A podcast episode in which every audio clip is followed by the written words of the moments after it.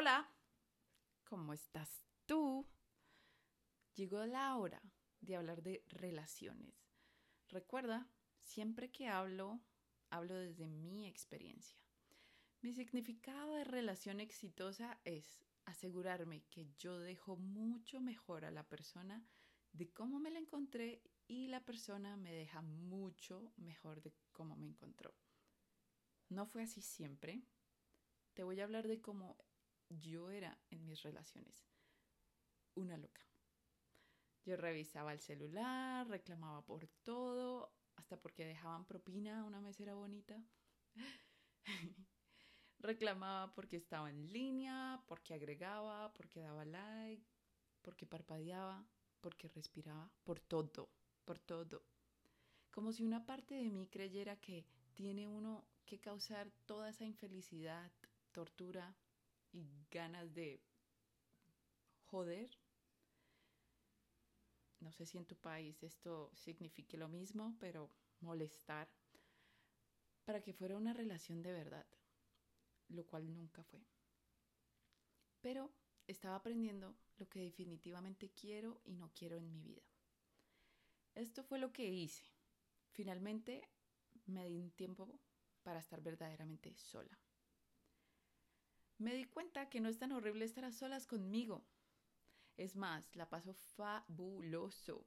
Esa intimidad y confianza que logré conmigo misma no la cambio por nada.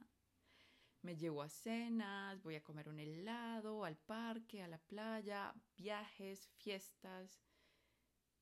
Era yo conmigo misma finalmente juntas, pasándola muy bien.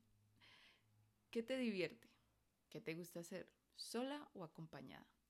Bueno, esto me dio respuesta de que no necesito a alguien para sentirme acompañada y feliz, menos cuando ese alguien no suma, sino resta muchísima energía y tiempo.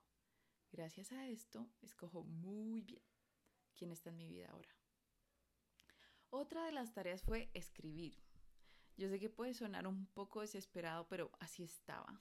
Desesperada por romper con ese patrón de personas que llegaban a mi vida y no era lo que yo quería. Pero no eran ellas. Era yo. Yo no era realmente lo que quería. No me acercaba en lo más mínimo. Así que hice una lista que me gustaría y que no me gustaría. La clase de amigo, compañero, amante, socio y persona que me encantaría tener a mi lado. Por ejemplo, alguien que me enseñe en vez de que se burle. Alguien cariñoso, pero no baboso. Alguien comprensivo y empático, que tenga el coraje de decirme si me estoy equivocando en algo o me felicite si estoy en un buen camino. Que quiera construir algo conmigo, que comparta pero no malcríe. Que me impulse, que me apoye y ayude en momentos difíciles. Que disfrute y agradezca mi compañía y así sigue la lista. Parece que estuviera pidiendo mucho, yo sé. Pero ahí está la clave. Dejar de pedir y yo convertirme en esa persona maravillosa que estaba buscando. Y pare de buscar.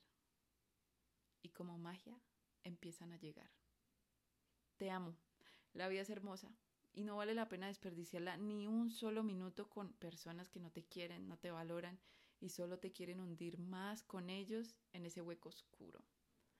El hombre que ama a su mujer se ama a sí mismo. Hombre, ama a tu mujer. Mujer.